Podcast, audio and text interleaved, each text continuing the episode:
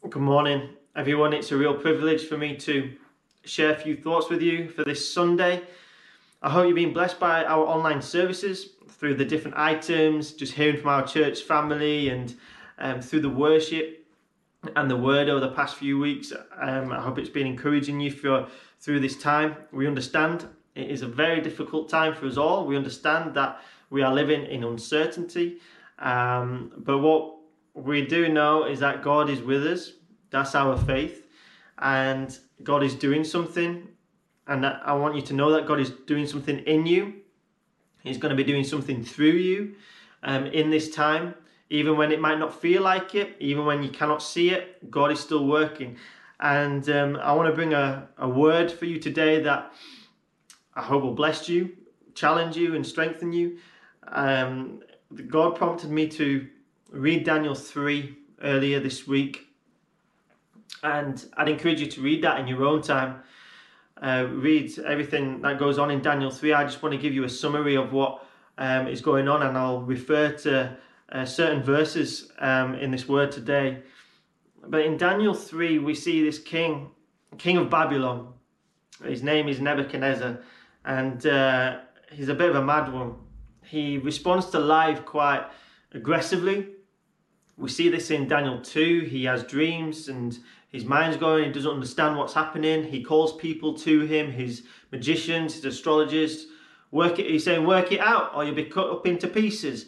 Um, he's quite aggressive and he responds um, quite violently um, to what is going on around him and in him. And we see this more in Daniel 3. He, he creates this golden image for people to worship. And he says, he commands that if no one worships this golden image when my music is being played, then you'll be thrown into the blazing furnace. It's important to note about King Nebuchadnezzar is that he has already at this point in Daniel 3 already once before confessed to Daniel He's one true God. He's already confessed that God is the God of gods. He's above any any other. He says in in verse 47 in Daniel 2, in Daniel 2, surely your God is the God of gods and the Lord of kings. He's, he's already confessed that. Yet, his confession of God still does not prevent him being a worshipper of idols. And and so in Daniel 3, he creates this image and calls people to worship, but there are th- three three guys um, who come together to um, who refuse to do what the king commanded. They stood firm in their faith that they had in the one true God. Shadrach, Meshach, and Abednego. When the king found out that these guys were not going to bow down to the golden image, when he found out that they were not going to worship the way he wanted them to worship, he called them to him, he challenged them, he confronted them. Do you not know what's going to happen to you if you do not worship this golden image? If you do not bow down to this golden image, do you not know what will happen to you? You will be thrown into the blazing furnace. These guys still refused. They're not going to worship this golden image. They're going to worship their one and true God. As the king would normally, how the king would normally respond with fury, he does that again and he he commands them to go. He tells them that they're going to be in the blazing furnace, and because of their response, it is seven times hotter than it would be before. The soldiers that took them to the furnace, they died because of how hot it was. They fell into the fire. King Nebuchadnezzar watched and he saw, and he saw another in the fire with them. He was amazed. And then he called out, Shadrach, Meshach, Abednego, servants of the Most High God, come out. They came out of the fire, no harm done, no hair was burnt, nothing. Exactly the way they were as they went in. No harm to their bodies at all. And this is what the king says in Daniel 3, verse 28. Praise be to the God of Shadrach, Meshach, and Abednego, who has sent his angel and rescued his servants. They trusted in him and defied the king's commands and were willing to give up their lives rather than serve or worship any god except their own God. Daniel 3 is an amazing passage of God's power, of God's glory, of God's faithfulness. And this happened all through these three guys. How did we see the power of God?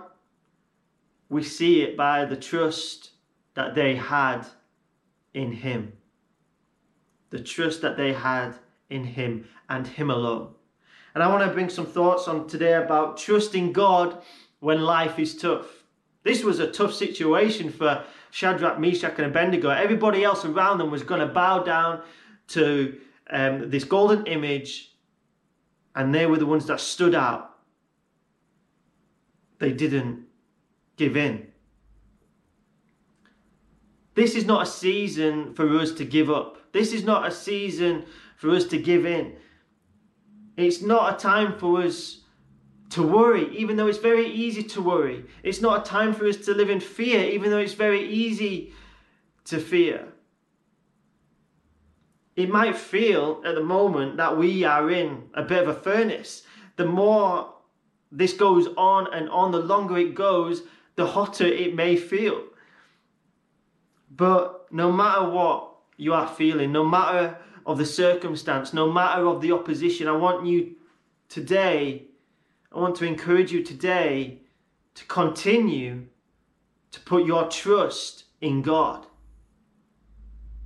Trust in God. See, we need to understand that following Jesus means that we will face some of the biggest challenges that we could couldn't have imagined. And I think you would agree, Derby City Church, that this season is probably the most challenging season that the church has ever had to face. But we need to know that following Jesus, it means that challenges will come our way. Following Jesus means that there will be struggles, that there will be pain, that there will be battles, there will be mountains, there will be opposition. It will mean living in a season of the unknown, just like now. But how do we respond? I want to encourage you to respond by trust, trusting in God trust in God. And I want to unpack what I believe trusting God looks like for a time like this. First thing I want to say is that choosing to trust God will mean an act of surrender. It will mean an act of surrender. In verse 23 of Daniel 3, it says that, and these three men, these three men, Shadrach, Meshach, and Abednego, they were firmly tied and they fell into the blazing furnace. See, life wasn't, as we said, looking great for these for these boys, and they were just about to lose their lives for putting their trust in God. They had the opportunity to turn away. They had they had the opportunity to bow down to the worship to the golden image. They had that opportunity, but they stood firm in their faith in God. And we see this through their response in verse 17. It says, O King Nebuchadnezzar, we do not need to defend ourselves. If we are thrown into this blazing furnace, the God we serve is able to save us from it. And he will rescue us from your hand. But even if he does not, we want you to know we will not serve your gods or worship the image of gold you have set up. Standing firm in your faith in God demonstrates an act, your act in surrender to Him. I want you to know today that as followers of Christ, you don't need to defend yourself, you only need to surrender yourself. Surrender to God. These three men were not going to give in to the king's commands. They surrendered to the one true God and to their one and true defender. I want you to know that God is your defender today. God is your defender to him. Defender today. You can trust in God because he is your defender. And I believe that this is a time to surrender more than ever before. You can surrender to your defender. And what that means to surrender, it means that we are still declaring that God is still God. No matter what life throws at us, God is still God. We are declaring that, that God is still good when life is not good. We are declaring that God is still faithful when we have not been faithful. We are declaring that God continues to reign when everything seems to have fallen. We are declaring that God still has a greater plan when everything else seems a messed up plan. We are declaring that God still has a purpose over our lives when we feel a little bit useless. We are declaring that God is still God. And this is what Shadrach, Meshach, and Abednego had in the moment of falling into the fire. We still trust in God no matter what happens to us. He remains God. He remains good. He remains faithful. They trusted God enough that they were willing to die for Him. The challenge for us is can we trust God enough in order to live for Him? See, we may be in lockdown, but we are not locked out from God. We are not locked away from Him. We are called to live for Him right where we are. We are not called to stop. We are not called to wait it out. We are called to live for Him because we were made by Him. King Nebuchadnezzar created this golden image which it represented himself, it represented um, the uh, Babylon, and it represented his kingdom. And he called people to live for him by worshipping the gold image. No one knows what this image really looked like. Um, it could have been amazing. Could have been rubbish, you know. But the, he said that it was 90 feet, 90 feet high and nine feet wide, and it was gold. Sounds like it would be amazing uh, to the eye. And man had created an image to worship and this has continued to happen for generations. Even today, man is worshipped for, for what he has created. But what we need to do is go right back to the beginning and know the image what God created. God created you. He didn't need to create anything to be worshipped. He created us to only worship Him. You are far more valuable to Him than anything else. God created you in his very own image, and we are called to surrender to him through our worship to him and him alone. We were made by him, and we are made for him.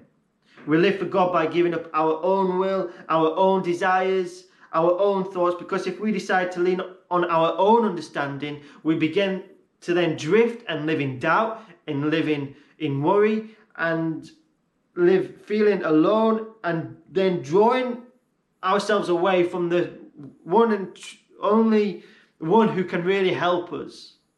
From drawing us away from the only one that can help us. Proverbs 3, verse 5 Trust in the Lord with all your heart and lean not on your own understanding. Choose to trust by surrendering in worship to your defender and your true creator even when it may feel like we are falling more we are falling more and more into a blazing furnace, we may just be falling closer and closer to Jesus. Which leads to my next point. Our decision to trust in God brings assurance that He is with us. He is with us. In verse 25, the king says, Look, I see four men walking around in the fire, unbound and unharmed, and the fourth looks like the son of the gods. See, there have been many discussions around the fourth man, whether this was Jesus or an angel. It doesn't matter. That doesn't matter. The only thing that matters is that God was there. Is that God was there. God was in the fire. And some of you just maybe need to hear this morning that that promise that God is with you. He is with you and he never leaves you nor forsakes you. Even when it may seem and feel like the life we once had is now over, God's presence does show up. God's presence is there. God did not prevent these three men from going in the fire. God showed up in the fire. He showed up in the fire. And God did not prevent lockdown from happening. I don't know why. But I do know that He is with us and what I do know is that He is going to demonstrate His power through us. David writes in Psalm 77, verse, uh, verse 13 Your ways, God, are holy. What God is, is as great as our God. You are the God who performs miracles. You display your power among the peoples. God is with you through the fires of life. When it feels like it is getting too much, when you feel like you're getting closed in on, when you feel like you're burning up, when you're feeling like you've had enough, it, it may seem there's a no way out. Just like the Israelites would have felt with Moses by the Red Sea, it looked like it was over, there was nowhere to go. Pharaoh and his men were closing in, but Moses trusted God and made a way through his power, through his wonders. God will display his power among us by his presence. We only need to trust in him. Know that he is with you. Know that he is with you. Trusting God is believing in his promises in all circumstances. And one promise is writing his name, Emmanuel, which means God with us. See, we do not know in this passage of Daniel 3 if these three men saw the fourth man in the fire there will be times when we are really aware of the presence of God. There will be times when we are not. The truth, when we are not aware. But the truth is, is that God is there. He is with you right now. Believe that He is with you through the most challenging and scariest of times. This is faith. The trust you have in God opens your eyes to His presence in the flames of life. When you feel like you are burning up, you need a heart of peace. When there's a storm, you need a shelter. When you are hurting, you need a comforter. When there is when you're in a battle, you need a shield. And we begin to find and receive all of who God is when we make that choice to trust in Him. Trust requires us to make a move. You can make a move today by opening your hearts to Him having your hearts open to Jesus every day invites Jesus into your home every day. And then we begin to know and understand and understand that we are really not alone in the fires of life, in the isolation of life. He is there with us. The king saw not three men in the fire, he saw four. I want you to know today that as you are watching, if you're on your own, there's not one of you, there's two of you. If two of you are watching, there's three of you. Families, groups, threes or fours, there's always another. There's always another. God is with you. There will always be another with you. Another in the fire with you. Another in the lonely times of life, there will be another. God is with you. And that is his promise. And his promises are yes and amen. Isaiah 43, verse 2 When you pass through the waters, I will be with you, and through the rivers, they shall not overwhelm you. When you walk through the fire, you shall not be burned, and the flame shall not consume you. Your decision to trust in God brings assurance that He is with you. It is better to be in the fire, it is better to be in the valley of the darkest valley with God than to be on the mountaintops, than to be out of the fire without God. Which leads me to my final point. The trust you have in God will strengthen you to rise up. Verse 26, Daniel 3. The king commands servants of, of the Most High God, come out. Come out of the fire. Some of you need to hear today that God is preparing you in the fires of life. The season may just be a time of preparation. A preparation for us to come out, for us to rise. God is doing something in you and through you in this time of lockdown. We do not know when the time will come for us all to be called to, be, to come out but that time will come for us to rise up. I believe God is using this church mightily through the season by the love and the care we show for others. He is using the church, He is building His church, but I also believe He is preparing His people. When we look through the Bible, we see God prepare His people in the most unusual and loneliest of places. We see God preparing Joseph in the prison, God preparing Moses in the desert, in the desert, God was preparing David in the fields, Jonah in the big whale. God may just be preparing you right now in the fire. King Nebuchadnezzar shouted to these three men, servants of the Most High God, come out. The king comes to realize once again that God is greater and far su- superior than any other, than any circumstance in life. God is greater.